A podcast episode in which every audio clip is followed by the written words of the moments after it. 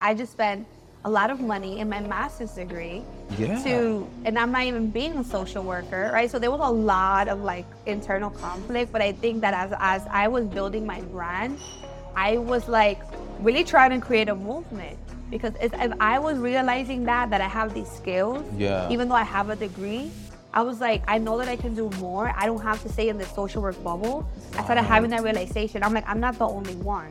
So when I started creating this movement, I was able to help social workers pivot as well and secure six-figure jobs and leave the traditional social work profession. Mi gente, dímelo, dímelo. What's good? Welcome to another episode of the Quién Tú Eres podcast brought to you by Plural. You already know, it's your boy Pavel bringing you another very special episode with another very special guest. Speaking of guests, the clip in the intro that you heard is with this week's guest, Harleny. If you're new to this podcast, let me give you some quick background. Our mission for the show is to redefine professionalism because most of us, when we go into work, turns out that we're faking it. We're hiding who we are. So every week, we have a different guest join us for a very candid conversation around the conflict that they've experienced between professionalism and authenticity. The hope is that these conversations will help you unlearn what you've been taught about professionalism and hopefully inspire you to be your most authentic self. That said, the clip in the intro that you heard is with this week's guest, Harleny Vasquez. Before getting into the full conversation, let me give you a quick bio so you have more context into who she is. So, Harleny is a first generation Latina, a licensed social worker turned career coach. She's the CEO and founder of Your Evolved Mind, a career consulting firm that has dedicated their efforts to supporting the next generation of social workers. This targeted career consulting to a very specific audience of social workers is aimed to transform and redefine their career narratives to help them expand what they've thought their possibilities were around this specific career path. It'll make a lot more sense once you listen to this episode and see that she started on a pretty traditional career path for social worker and then has pivoted to a career in tech. She wants to help others reimagine what their career could be like as well. Anyway, now that you have a little bit more context into who Harleny is, please be sure to also check out the show notes to get a full bio. One last thing if you're watching this on YouTube, you'll notice that we shot this episode at a coffee shop. I want to give a big shout out to 787 Coffee, which is a brand that I love. Besides the delicious coffee, they also have a bunch of different locations throughout New York City, around 15 actually. It's a great place to do work. The staff is really nice. They know what they're talking about when it comes to coffee, and it just makes for a dope place to work from as well. So, if you're in town and need somewhere to work or just get some coffee, check out 787 Coffee. With all of that said, I think it's ready that we get into the episode. All right, so let's start off the conversation how we always do, right? Okay, yeah, The word authenticity. Yeah. It's a buzzword. You probably hear it all the time. I mean, I mean, like, yo, oh, deal with your podcast, so I, I know. Eh, eh, you like, I've been practicing for this. That ass, that ass, no, I'm joking. What what does it mean to you though when you hear the word? I feel like it's it's more of like just being in a space where you could breathe, right? Oh, yo, Like- somebody said that. Yo, that's a good one. Somebody said that the other day to me. For real? Yeah, yeah, yeah. It's just because it's like kind of I feel like I can breathe. Like it's like a feeling where I can be comfortable in my own skin, right? Okay. Like that's what I feel being authentic. Like I was mentioning when I got here, like I'm remember I was like I'm loud and all of those things, and like many of us, right? Sometimes we feel like we need to like silence our voice and all of those things, mm. right? Again, me being a natural extrovert and constantly loud or just because that's just my, my tone of voice. I feel like being authentic is just being able to breathe and being able to just like like that sense of wusa. Like I can just literally be myself, like in a safe space. So that Yeah. is what authenticity means to me. It's so funny because as soon as you walked in, you felt the need to preface that you were loud, I still do that. I still do that like literally. ten times, and I was mm-hmm. like, "Girl, you good? Like, Yeah. you're not gonna be too loud. Like, it's like whatever." Is, is that something? Is, is that something you've been called like early on? Like you were loud? Literally. They were like, Haleni, baja la voz. Haleni, you're being too loud. To this day, I still get it from family members. It's like, like, calm down. But it's, again, it's more of like a mindset thing that Right. even adult me, millennial me, I still have to like catch myself like, like you said, like I was literally calling myself, like you didn't even say anything. Yeah, it was like, hello. Oh, I'm so loud. Oh, I was like, damn, it's all right. You good? So it's kind of me trying to make the safe space ahead of time, right? So Mm. I'm like, hey, by the way, I'm not loud. So it kind of, I'm, I'm beating the punch, if Yeah. is what I say, right? So it's kind of like that feeling to be like, again, still working on it. And I think it's just a matter of, especially that we're meeting for the first time, even though I feel like obviously I know you. I feel like I know you too, We've been yeah. connected, you know, on social media, but it's more of like, hey, look, I'm loud because I'm more outside of social media. It's again, it's still mm. an internal thing, right? That I'm still working on. well, it's not just internal because people tell you that. yes. So- true. so it makes it my reality. Exactly. It validates the internal thoughts that you probably already thinking about yourself. But growing up, like, all right, loud is one thing. Like, what were some other things? What were some expectations you think your family had for you on, like, hey, don't be that loud? Like, what else? So I'm a first generation. Dominican? I'm Dominican. Oh, So. I'm born and raised in Dyckman, eh? Oh, yes, yes, Dyckman. And then, you know, went to the Bronx and then I've literally lived in all the five boroughs except Staten Island, literally. But obviously, majority of my life was Dyckman and then for six years in the Bronx before now in Jersey, right? Yeah. But being a first generation eldest daughter, I'm literally the Mm. oldest in like, even among the primas. How, oldest of how many? Hmm, Well, for my mom, I have one sister. Yo, I was about to say, all say mom and dad, because you know how Dominican men be doing. Literally. Yo, so, I gotta- for my dad, I have uh, in total, it's I have six siblings. I'm still the second oldest. All right, this is so off topic, but do you consider all of your brothers and sisters brothers and sisters? Do you call them step brothers and sisters? No, I don't consider my siblings brothers and sisters. it's it. I think it's crazy because like again, everyone has like a different journey. Like, long story short, I again, uh, first generation. I was raised by a single mother, right? So Mm-hmm. I am the first daughter to my mother, and Right. for my father, I'm still the first girl, right? I just have an older brother. Yeah. And then for my mom, I have a younger sister. We're just two years apart. Okay. Then after that, obviously, after my parents separated, then that's where I got all the other siblings. So I think that from young, because my dad left when I was six years old, I Mm-hmm. already had to embark that again, first gen, kind of like, what's the saying? Like la responsabilidad. Like Yeah, yeah, that's yeah. it. They're they're they're under me in a way, right? Like I'm building the path, and I have built the path. Being the first associates, bachelors, masters, home ownership. I mean, the list goes on, literally. So I've had to have had that title and that role since I was little.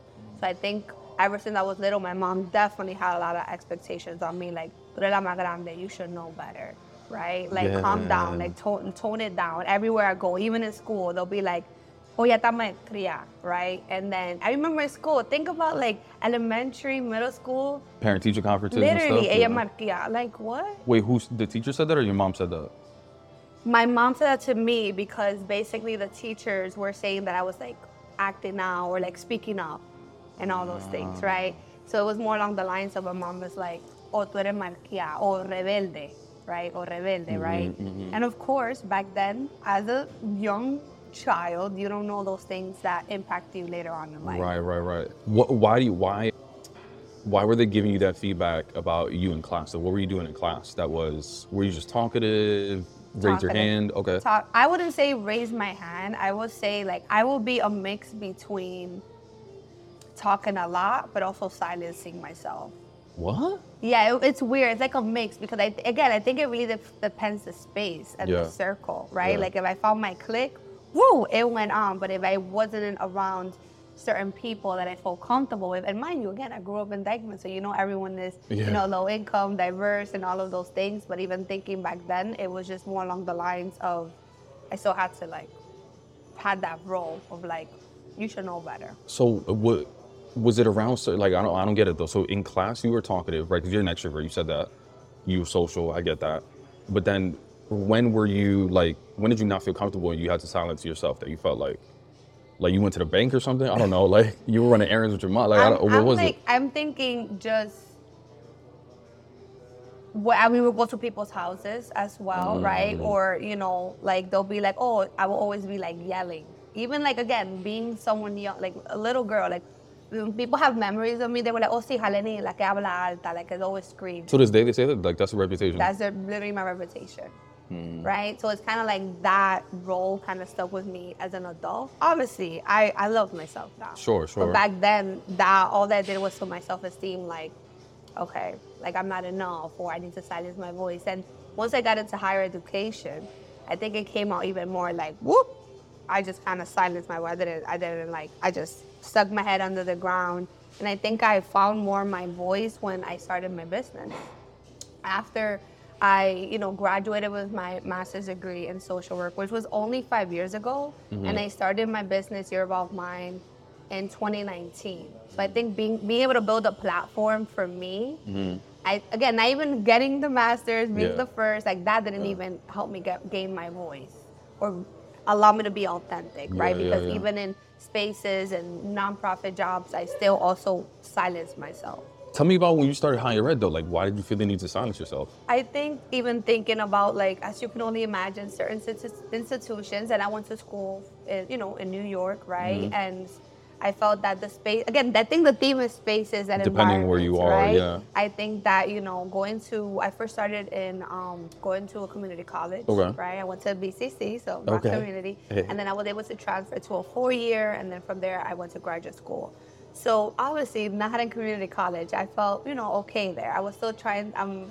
trying to find myself but still silencing my voice but I think that But even even in community Yeah. college, Yes. where I w- maybe this is just an assumption, you were surrounded by people that maybe look like you.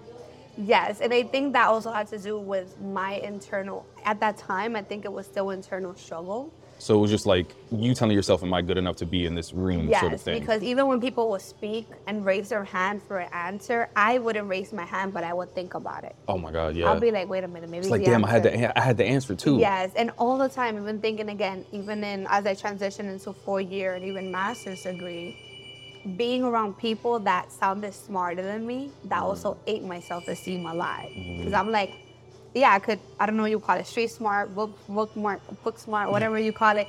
I'm like, I don't know, in the middle or something at that time. That's what I mm. thought to myself. I'm like, I'm in the middle. Was anyone telling you this? No, this is how crazy, how powerful the mind is. It is. It is. Because I will create these stories in my head. My mom, yeah, even though she make comments. I'm like, bro, somebody pick up that phone. No, it's not my phone. Find it, por fin. Even though my mom, younger, she will make comments about Tere Marquia or Tere Rebelde, Right. she always still was my biggest cheerleader, right? So she always like, you gotta keep pushing, you gotta keep pushing. And obviously now she's like, me, I can't even keep up with you. I'm just like beyond, you know, so proud. But I think that, again, being the first gen, there's no book.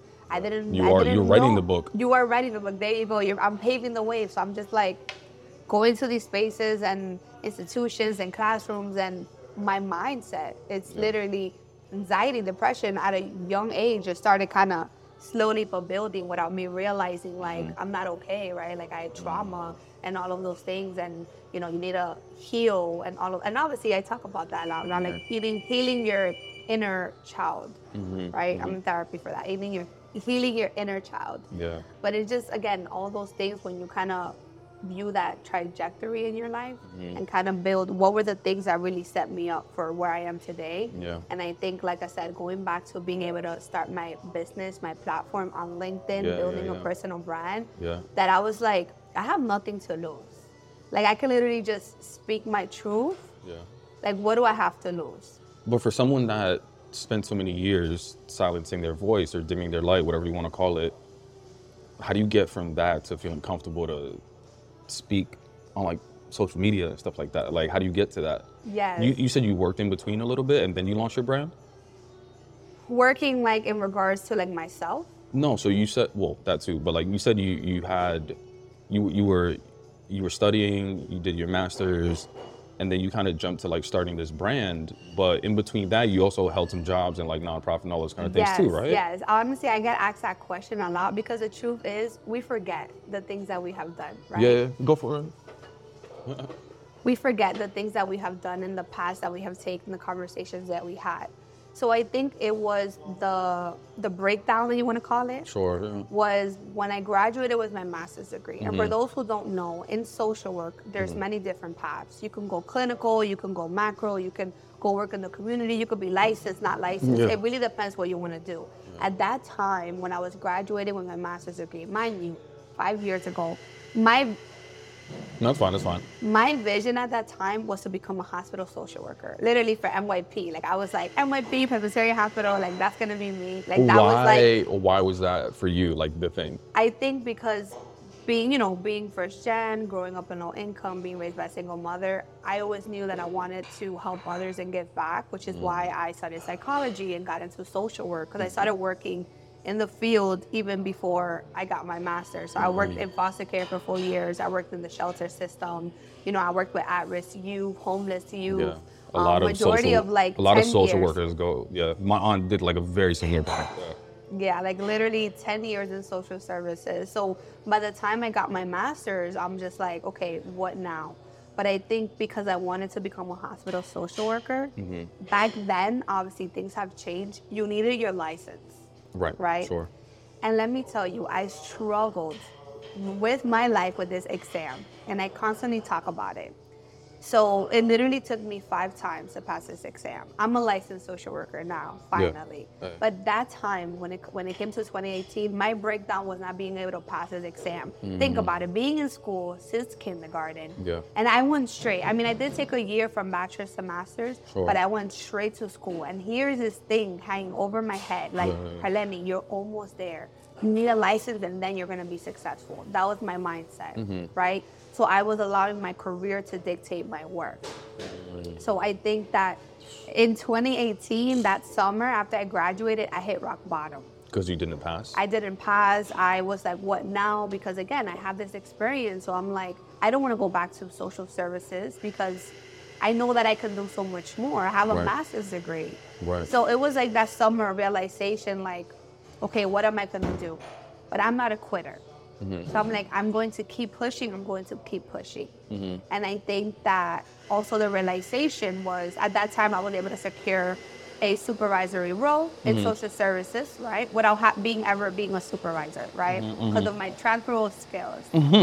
but I think once 2019 hit and I was going, trying to pass, trying to pass, trying to pass, it just wasn't clicking. And again, I was relying on these exams to dic- my, to dictate my worth. And it mm. wasn't until fall 2019, I was like, what is wrong with me?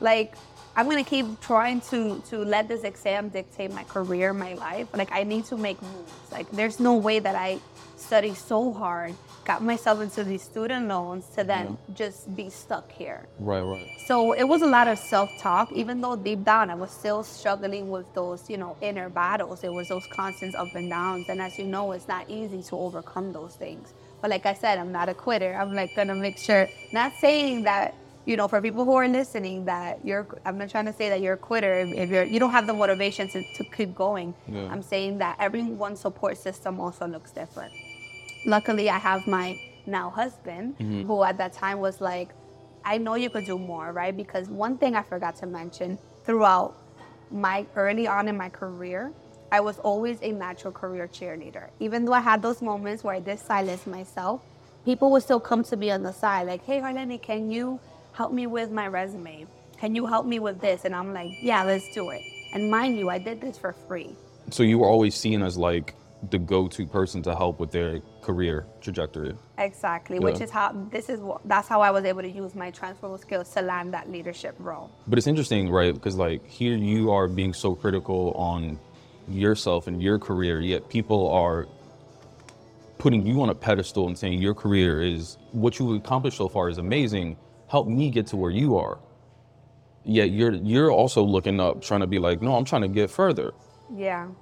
And I always say, like, as you know, the the biggest battle you ever face is yourself. Mm. Right? So regardless if people constantly refer me as a shining light, and many times I didn't feel like a shining light, right? Yeah, because yeah. of my own self-esteem and again depression, and anxiety. Yeah. And it's more going back to your like you mentioned earlier, that sense of authenticity. Yeah, yeah, yeah. right? And I think it's about how do we get to a space from not loving where we are in our current journey to accepting all of our trumps and challenges, Yeah. right? Like that's the constant battle that many of us face. Yeah, yeah, yeah.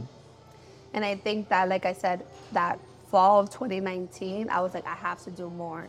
And it wasn't even like, I'm gonna start a business. I'm gonna make like it wasn't from that intention. It was like, I just I just wanna share my truth. And that's what I meant about just sharing content on LinkedIn and Instagram about I'm a first gen. I just graduated. I'm a social worker.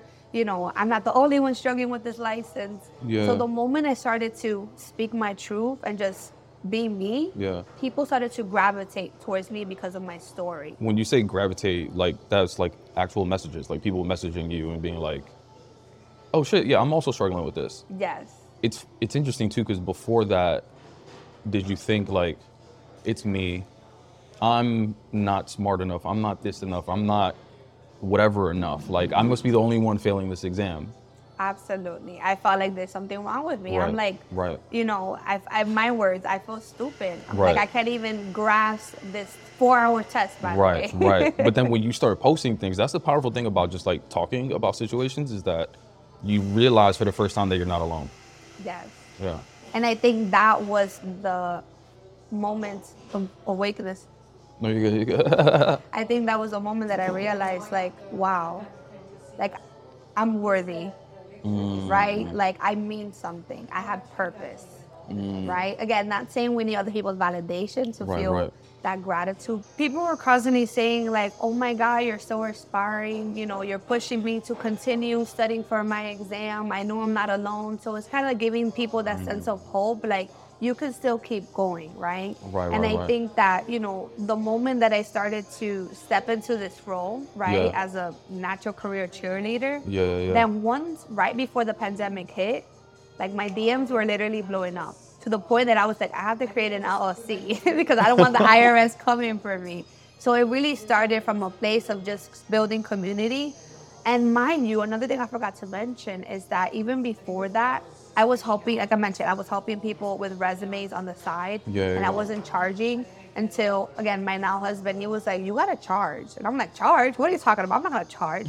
It was like, You gotta charge. That's your time. And I'm like, "Mm, I guess, right? Yeah. But you know, that comes from like money trauma and all these things. Well, also the the work that you come from in social work, it's not like I'm gonna go into social work to to make billions of dollars. Like you're literally helping people. There's something my aunt struggles with as well. Like I tell her, in her private practice, she charges pennies, but it's this idea of like, no, no, like these people need me. They need me in order to like be well, and it, there's just this idea of like social service and like not charging a lot of money. I don't know how to explain, but does that make sense? Absolutely. Yeah. Absolutely. And I blame the profession. Mm. And that's what I'm trying. Like, it makes sense. Like, Like, this whole time you've been trained to look at to look at business a certain way through like the profession that you were about to go into for a long literally, time. literally. Literally. And I would say like it came right at the moment, like I said, at the pandemic, right? Yeah. That as my business started to slowly flourish, right? At that time, I was still a supervisor for a nonprofit organization. Yeah. And it gave me the realization that I was more invested in my staff's professional development than I was in the families that we were serving. And it sucks to say that, but I had that realization that this is not where I need to be. Interesting. Yes. And remember how I said I've been a natural career cheerleader all my life without really realizing it? Yeah. It, but is wa- was there like was there like shame in that? Yes, a lot of shame because I'm like, I just spent a lot of money in my master's degree Yeah. to, and I'm not even being a social worker, right? So there was a lot of like internal conflict. But I think that as, as I was building my brand, I was like really trying to create a movement because if I was realizing that, that I have these skills, Yeah. even though I have a degree, I was like, I know that I can do more. I don't have to stay in the social work bubble. I started having that realization. I'm like, I'm not the only one. So when I started creating this movement, I was able to help social workers pivot as well and secure six figure jobs and leave the traditional social work profession. That's what's interesting too. Like you you I don't know. Maybe I'm making up this story in my head, right? But like you're like, oh my god, am I not helping people anymore? Yes, yes, yes, Right? literally. because that's what you've wanted to do your whole life, right? You want to give back, you want to help people, and you've been trained to believe that the only way to help people is like this, and the only types of people that I can help are the ones that are like in need. Yeah. Yet we're everyone's in need for a certain service, everyone is in need for something, and now you're still helping people. It's just a different audience. Oh my God, so powerful. Yes, Right? literally in my head because But like you were maybe you were comparing yourself Yeah. to, you were like, I still do sometimes, you know. yeah to, to, to people maybe that, that that that that are licensed that have the life that you thought you wanted years ago you probably were like it's oh, tough yo it's crazy, and it's i like, still do it today and it's just to like, like old coworkers tiktok Yeah. and met, yeah yeah yeah oh my god i was just looking at somebody's story and i was like oh that could have been me but at the same time i don't want that to be me exactly. It's weird Exactly. No, it's like we are evolving, right? As we should, right? We're, we're it's human nature. We evolve. But I think that in being able to have that realization, I was able to then pivot from, you know, leaving social services and pivoting into nonprofit recruiting, where I was a recruiter for school social workers in New York, right? I was recruiting school social workers and they were still giving back to the community. Right. So in a way, I was still fulfilling this purpose of Right. helping the community, Right, right? right, and then I was right. still able to also use those skills and still pivot into you know mental health tech and still recruit Yeah. providers who are Right. serving the community right? Right. so i think it's about realizing that when i see that end result whether it's my clients whether it's a candidate and i'm like oh i feel them. Like i feel their emotion i feel the success like that's my win at the end of the day right? If i mm-hmm. can help someone overcome imposter syndrome if i can some, help a candidate ease their mind in an interview or mm-hmm. even help them secure that offer i am still fulfilling my purpose Yeah, right? And yeah. still at the end of the day creating this movement I always say enough is enough. There's no more, I'm a social worker, I don't get paid, or the stigma of we take kids away. Like, I went to the doctor like Mm. over the summer, and they were like, What do you do? I still brand myself as a social worker because, again, I'm still a social worker at heart. I'm That's- utilizing social work skills in these conversations and relationships I'm building. yeah yeah yeah And they're like, What do you do? I'm like, I'm a social worker. They're like, That must be tough. You, you, you don't make a lot of money, right? And Hmm. I looked at him, and mind you, he was a white man. I was just there like, I'm leaving. I left. why do you brand yourself as a social worker till this day Because don't it's, you- I think you- it's because like you know you you know you like you're a tech no, but I think that I was also many hats about me. I'm a co-author for a book called Latinx and Social Work Volume Two. I have a copy I was, I do have a copy you know, Um, I've been awarded as a emerging social work trailblazer. oh you just gonna I- you just gonna flex on us that's what, that's what you do with you know, again, I gotta you gotta give your like everybody, you gotta give yourself a pat on the back because even though I'm having a little hype session, I don't hype myself up enough. Like uh, many of us don't. But I still brand myself as a social worker because again, like I'm still involved, right? I'm still helping create the future. I'm helping support the next generation of leaders in social work, in public mm-hmm, service. Mm-hmm. So I'm a social work trailblazer. That's what I call myself. Okay, okay. And because even though yes, I may work in tech right now, but I mm-hmm. know that I'm not going to work there forever, right? I don't want to brand my identity to a corporate space. I want to brand my identity as who I am, right? Gotcha. Even though social work is a career, like I mentioned mm-hmm. before, I'm utilizing the skills that social work school taught me, mm-hmm, right? Mm-hmm. Being empathetic, building relationships, building community, you know, implementing policies and Yeah. just restructuring and like disrupting the norm. I that's what it. I'm doing. And that's a social worker. Well, I love it, and it's interesting too because I think you, since you've pivoted, you've also entered spaces that you didn't necessarily plan to work in early on, right? And from how you were described as a kid to silencing your voice to now being in, spa- you know, certain spaces that you didn't plan on being in. Can you breathe in those spaces? Yes. Do you feel like you can be yourself? And I'm not saying right now, right? Yeah, but like yeah. as you pivoted, yeah. do, do you think you could? You think you could be yourself? Yes and no. Okay. I think I had moments. I had moments where I felt safe enough and I had the support to be myself. Mm-hmm. But even in social service, there were moments where I'm like, I cannot speak up. My mind told me that I can't speak up. Mm. Tell me about it. Why not? And I think it was more going back to not feeling good enough and not feeling smart enough to be able to come up with a solution, right? Because again, even though, yes, they were so diverse, you know, population and just the team overall, I mm-hmm. still didn't feel that I can be in a safe space to be myself because I constantly felt I was going to be judged, mm. right? And it, it could have been as simple as we're having a team meeting and we're going over cases, mm-hmm. but I don't want to speak because again, I, at that moment, I felt like I'm not good enough to speak, mm-hmm. right? Because I was constantly silent my voice. So I think that throughout those spaces, and even now, honestly, working like you know, going to tech and all of those things, you know, there's a lot of stigma around tech. But I think that even from the very beginning, even like before I started working for, you know, where I work now, I made a promise to myself that I'm no longer going to allow myself anyone to silence me. And then if I was to embark in the next chapter of my career and work for whoever, mm-hmm. I'm not going to be silent. So luckily and thankfully, I'm in a space now where I can be my authentic self. But if for any reason I wasn't, then that wouldn't be the environment for me. Yeah. Because I made that promise to myself. And again, I'm a career coach. Yeah. Right. Also, not saying we always practice what we preach, because I have my moments, but I think that, you know, I am my own brand. So I mm-hmm. want to make sure like I stick to my own core Yeah. values. Yeah. But what what was that moment for you when you made that promise? Like, why did you make that promise?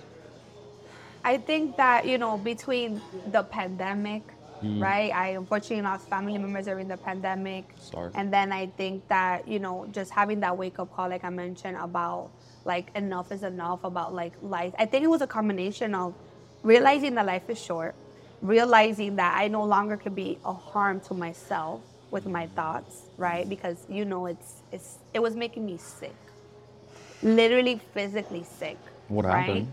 Like, like very symptomatic. I was always starting to become very symptomatic, whether I had a headache, whether you know my stomach was hurting, right? Yeah. So you know that trauma Yeah. passes in many different ways, Let right? me let me tell you. I know when I'm really anxious, when I don't poop that day. like this week, there was one day I skipped a day, but then the next day I made up for it. TMI. But there be days, no lie, where I've missed like two, three days. But that's it, it starts here and it literally trickles down to my whole body. Oh my God, hundred percent. And one thing I forgot to mention is that everyone drink your water. Make sure you know everyone's eating healthy. But But it's real. It's real. But I think that when I started entrepreneurship, even though it was still and current my side hustle, Yeah. As you know, when you work for yourself, the biggest insecurities you will ever face come up, right? Because no one's telling you, hey, great job, you're doing Mm. Yeah, this, oh right? my God. So that was one important piece that Oh I forgot to mention. That again, being a social worker, you would think be in therapy. No, I had to start my business to then realize, hey, I'm not okay. I need therapy. And let me give you an example. As you know, the hustle and grind mentality is real. So once I started my business, I wanted to be involved in everything. That it will become moments where out of nowhere I will start crying. I'll be like, just start crying with anxiety. I, I would just start crying because you know my nervous system was like shutting down. I just I just couldn't process in general. Yeah. To the point that I'm like, okay, I need to I need to speak to someone now, right? And obviously now, almost three years later, I'm still in therapy and healing. And I think that you know I constantly say that don't ignore yourself. Mm-hmm. Don't ignore your mental health, regardless of what you have, because it's going to come up in different ways that you never thought possible. Who would have thought that I would be randomly crying? Yeah. and why? Why were you what were you so anxious about? in general, I think it's just again, like I said, I starting a business. I Yeah. wanted to be in everything, like in everything from being a board member to volunteering to getting clients to doing free speaking. I was just like, yeah, I want to do, it, I want to do, it, I want to do it. And so I kind of like burned myself out and crashed, and I think that caused that Yeah. sense of overwhelm. And mind you, this is all with a full time job on top of that. I feel you. I think that's so interesting. This idea of working for yourself and needing some sort of like validation. Like if you're working a job on some level, someone at some point is going to be like, "Oh, good job. That was a good email. Oh, good meeting." Whatever it is. When you're working for yourself, you got to tell yourself that. Unless, you know, people DM you or stuff like that, which is possible too, right? But Yeah. yeah, I don't know. That's just really interesting. I'm just thinking about that. Yeah, I mean, everyone has their own routine. Like, I know not everyone likes meditation. I know not everyone likes journaling. I like journal. I can't. I don't like meditation. I like journaling. journal. Hey, like you know, write a letter to yourself. You do that? know, yeah, as part of the inner childhood work.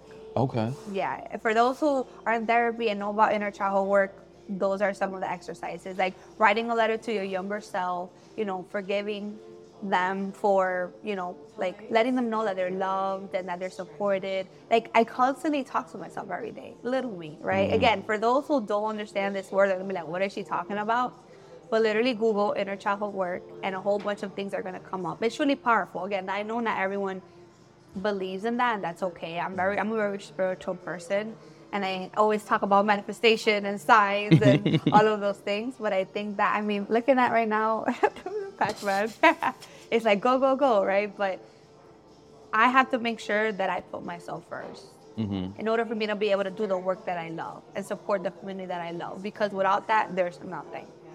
See, that's interesting too. At an early age, you probably weren't able to put yourself first. I never. Yeah, that my I remember one time my mom always brings this up. Me and her were like in a car one day, and she didn't even ask me. I just told her straight up. I was like, for some reason, I was like, Mom, you know where you rank in my life? And I put her like number five, but I put myself first. And I forget the order exactly, but like she wasn't. It was like at the time I was really religious as well, so I was like me, God, abuela, Yeah. yeah. then mom or some shit like that, right? Yeah. But even at an early age, I've always been like really, really selfish. So it's easy to put myself first, even these days. Yeah. But I could see for you, especially with like taking on that adult role really early within the family, how you had to put others first and you were forced to. Yeah, and when you think about it, how everything embarks, and as you know in the book that I mentioned, Yeah. I, I speak a little bit about that, how I had to, you know, learn how to love myself for me and not rely on other people's validation to make me oh. happy, right? And I oh. learned that the hard way, right? Because when I didn't get a, you know, certain birthday appreciation or this or that, then I that will eat me alive. And I'm like, mm-hmm. why? You know what I mean? And, and again. Yeah. thinking about all these little things and everything that I'm mentioning, this was before therapy. Even that certification, like you said, the license rather, that's a I form of validation. Exactly. Yeah, form of validation. Yeah. Exactly. That's fascinating that as a social worker, and it's funny because I know other social workers and they also weren't in therapy for a long time as well. Like, why do you think that is? Even with you seeing, like, you're convincing other, I don't know. I, I would tell you the story. So again, I knew, like, obviously, I, was, I to go to therapy, but because we have the degree and we have that background, yeah, yeah, yeah. when we start searching, we're like, no. Oh, no." that's what it Liter- is. That's what it was. Until someone told me, very close to me, was like, I got the perfect therapist for you. And she's an Afro Latina. And that was another thing, trying to find someone that you can relate on, relate on a cultural level as well. Mm. Because, you know, you go to Psychology Today and you're like, how are they going to help me? You know, if people give, the, I mean, again, no, no shame to the college today, and obviously many clinicians out there who are doing their Yeah, thing. But as you know, especially as a Latina, you have to make sure that you're able to feel comfortable. Going back to the safe space. Mm-hmm. Going back to the safe space, and I think with her, it was beautiful. We got on a call, even though it was like she was just like, "Hi," you know, like it was just kind of breaking the ice and creating that safe space for me. Then mm-hmm. like, let's get on a call.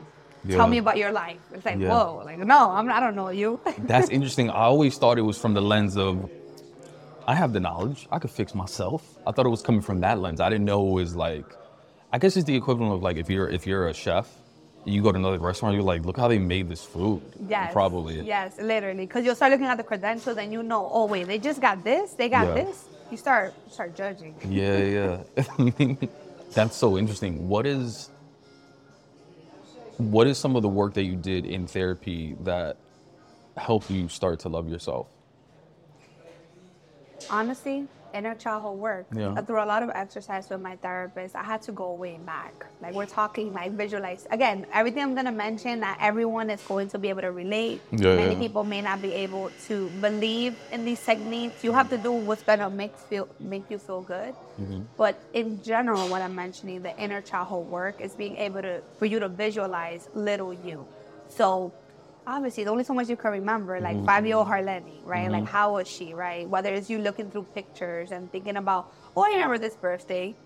I was crying, right? Why was I crying, right? So it's Yeah. kind of literally breaking down those parts and being able to meditate and like talk to five year old you, whichever milestone that, that mm-hmm. they need to hear, right? For me, it was definitely like five to six year old me. And then, of course, my teenage years, right? And, you know, all of those things. But like, I always remember me being six years old, and, and this will always stuck to me. I had a bike and it got stolen. Oh. And I always remember I was like, oh my God, it got stolen. It my pink little bike, right? And again, little moments like that, somebody stole it on the block. Sure, sure. I'm like, little moments like that is like, out of all the memories, that's what I remember, right? That something, somebody took something from me, Mm-hmm. right? Or even thinking those moments where in a picture I'm crying, someone probably told me, stop crying, right?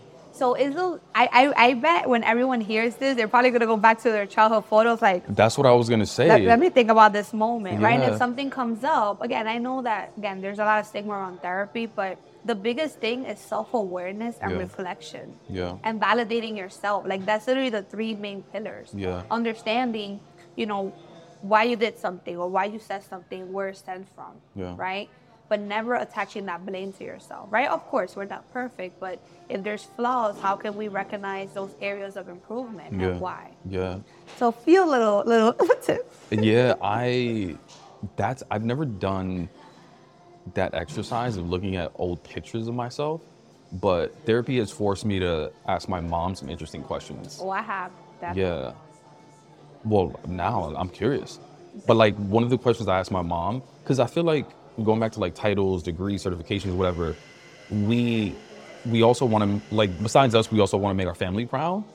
Yet we've already done more than they've even dreamed of, right? I'm almost like already. That's it. Yeah. That's- I always joke. I'm like, I'm gonna go back for my doctorate. They were like, it's, you're fine. Stop, Yeah. stop. I'm not. I'm not. But they're like, that's it. like you, Yeah, you yeah. already did it. I asked my mom, I was like, Mom, what was your wildest dream for me? Like when I was born, like what did you want for me to do? Or what did you think I was gonna do, whatever. She was like, I just wanted you to get a degree. That's it. Literally. You know all the shit I did on top of that? You know what I mean? it's crazy. But like you'll find out a lot just asking like family, loved ones, just like simple questions or, or like, how was I as a child? And like finding out how like independent and like Curious. curious how not into groups I was and all of those sort of little things, it'll it'll start making a lot more sense into like who you are now. Yeah. So like what's something you asked your family? Now, Or that you said you said you asked your family back in the day when you started therapy that helped you kind of figure when out a I little bit first about heard my mom that I was in therapy, she's like, "Oh my God, mija, what did I do?" Oh. She thought it oh. was her. She was blaming herself. I was like, no, you, you did the best you could, right? I was like, mm. there was, I was just like, it's just in general, right? Everyone needs therapy. That's what I was saying. And she's like, okay, but even though deep down she was like, I messed up, right? Again, being a single mom was too. I just think I asked her was just like, again, I think I had to ask those questions because of therapy, and that's how I found out like when people uh, always crying and people saying like baja la voz. I mean, my mom to this day still says baja la voz, but it's my mother, so I, I don't let it get to me. Versus other people, like be quiet. Yeah, yeah, don't. You know, mother's always gonna say get under your skin one way or the other with like peínate or whatever. so Dominican mom thinks yeah. Literally, she'll be like hasta el pelo or whatever, or something like that. But I had to just really get understanding of like, you know, I was like crying and all those things, and you know, this also goes way back if you want to get a little bit deeper. So I'm a preemie baby. Mm. So I was born premature. I was born seven months, mm. and you know, as you know, newborns need a lot of attention, Sure, right? sure. Especially preemie babies and Yeah. affection. So thinking that I was a, not saying whoever's listening and you're a preemie baby, please don't be like Harleny. That's not me. I'm talking about my journey and my story. You were so worried to get canceled. Huh? You- You're so Listen. worried. Yo, yo, yo! This is twenty. It must be 2024. You never know. I get it. I get it. You're like, I worked too hard to get here. Y'all ain't taking me out because ain't nobody. Ain't nobody. preemie comment. Yeah. oh my God, is preemie the right thing to say? Can we say that? Oh? I don't know. I'm not going there. I'm not going there Okay. either. Okay. But I mean, it's true. You gotta be careful nowadays. I don't know. But still be authentic self. Sure, sure. But you know, again, the development of a baby is very important, and given that I was a premature baby and not having my mother during those three months that I was in the mm. hospital also stems from that. It's a lot of things. Again, things to talk in therapy, not necessarily saying, "Oh, I'm, oh, I'm like this because I was a preemie baby." I'm not saying that. I'm just Yeah, saying yeah, there's a lot of things that stem of my persona in a way, yeah. right? Because again, people probably see me like, Harleny, yeah, that's it. Like, how much more are you gonna do? Like, you know, family system. I should have been with three kids by now, type thing. You, you you get that pressure? They're like, yeah, cuando? Cuando? Yeah, that's it. You know, I'm like, okay, like, I'm 31 and, you know, I'll be 32 next year. I'm like, no presión. Well, you know, holiday season is like, well, it used to be eh, y el novio pa cuando, but now it's like y el bebé pa cuando, right? Literally, now that, you know, as I got married, they're like, okay, that's it. E- even before that, even before sure. that, like, about time. What about like you're obviously so comfortable in who you are these days, right? When's a time when you think your authenticity was met with resistance? Besides in childhood, when people told you you were loud. I mean, I think goes back to to the spaces that I was a part of, whether it was a nonprofit. Know, give me an instance, like when you think, and don't mention who it is, but like in generalities, like when you think it was met with resistance, or maybe misunderstood. Perfect example. So, as I was still early on in my career, mind you, I think there's only a couple of years. Like I mentioned, I'm a natural extrovert. I'm naturally happy. It's just my personality. I'm Yeah, just a yeah. I'm a happy I'm a happy person. so I remember going to an interview and Okay. someone literally said, You're too happy. They literally said you're too happy. So how do you think that, you know, people are going to perceive that? That They literally- asked you that? and mind you, this was a higher institution, very Ivy League uh, school. And they literally asked me that. They were like, and I'm like, well, you know, I'm. That was a resistance because I remember kind of like choking up trying to answer that question. Like, how do you defend who you are Right, right. for the comfort of other people? Mm. So I remember after that, I think the interview kind of tanked, and obviously I didn't get the job. But I'm glad, right? You would think a high. I wish I could say. I'm not gonna say the name, but it's it's Ivy League. It's Ivy League Yeah, school in yeah. New York, and that was the that was the interview, and it was like a, an assistant director position. And that was literally what they said, because I'm just like, you know, hello everyone, you know, Yeah. good morning. Like that's literally like my personality, and then they're just like, in this role, you were required to, you know, have massive team meetings to Right. faculty and all these things and students. Right. And one of the first questions, and they were just like, "Is I know you're coming across as seeing as a very happy person. How do you how do you see that as a conflict? Like how would that be a conflict? Basically saying how will other people see that? Kind of making it a problem. Right, right. I Assuming would- that like people are gonna take advantage of you or something. I don't know. Exactly. And I said, well, you know, I'm someone that I'm able to set boundaries. I'm Right, able right. to, you know, still be myself and making sure that the job is still going to get done at the end of the day. You know what I'm fascinated by? It's crazy. I'm fascinated that, and this isn't the first time you've received resistance, but it, it seems like your mindset is just like, well, if they don't like me, fuck it. Like that's a blessing now, for me. now, now. Now. And I think, again, I think it's, and I'm not saying that after that that interview, I didn't be like, oh my God, I suck. I'm like, what's wrong with me? Like, it doesn't say Did that. you I try to be like less happy during interviews? I shut down. But like during interviews, you're just like, No, I think I think I think I was more self-aware, but I, I was like I think I think well, let me try to think that timeline. It was that interview, I didn't get it.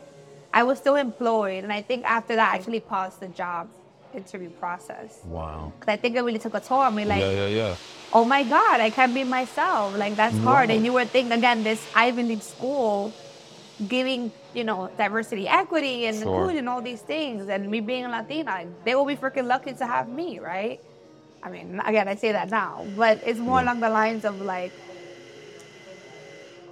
you know, it kind of took a toll at that Yeah. moment. Yeah. And a lot of people, they would take that feedback and like, it's funny because this this has nothing to do with the tone, the inflection of your voice at all. These are like non-verbal things that are just about you, right? Smiling, happy, whatever. Like most people show up to the next interview and they're just like, all right, I guess I won't smile.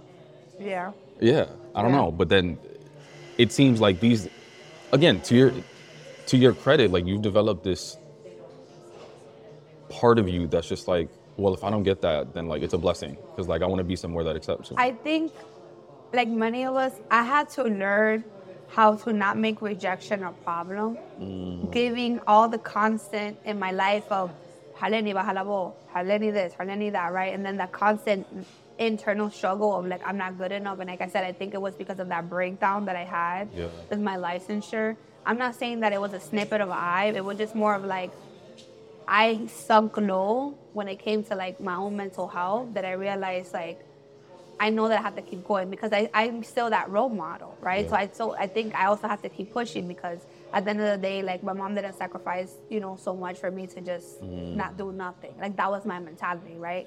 So I think having all those external factors, going back to the support system is very important. And I know not everyone has that. But if you don't, find your tribe, right? Find your tribe of find your tribe of people that are gonna be able find your tribe of people that are gonna be able to support you yeah, you know when you when you sink low right and give yourself that ability to just feel because Yeah. feeling is hard yeah. I mean, despite all that, again, you're in a beautiful place right now. Thank you. What's the one thing that continues to inspire you to be your most authentic self? The future. I'm really committed to supporting the next generation. And again, not me relying on a validation of others to make me feel good, but that's what I got to help me keep moving forward, right? And my health and my family and recognizing the people that love me and that want to be there for me. Going back to the support system, I think that's going to continue to, to push for me to just be myself because there's always going to be someone trying to dim your light, telling you that you're not good enough. But there's only going to be two paths. You're either going to let that impact you, which I know words hurt, I'm not taking that away, or you're going to go to an environment that's going to support you and just try to do the best you can. Yeah. And I think it's important to know that the latter environment is there. We just don't think it's there, and sometimes we don't even try to find it because we think the other one, the first one, is the only path that we can that we can do. We all have options We to the have best of our ability. Yeah. Mi gente, that wraps up another episode of the Quién Tú Eres podcast. If you enjoyed what you heard, please do us a favor. Wherever you're listening, whether it be Apple Podcasts, Spotify, YouTube, a donde sea, do me a favor, leave a rating and a review. Your engagement is just going to help us in the algorithms to ensure that these experiences get heard by as many people as possible, because that's the only way that we're going to redefine professionalism. Thank you, and see you next time.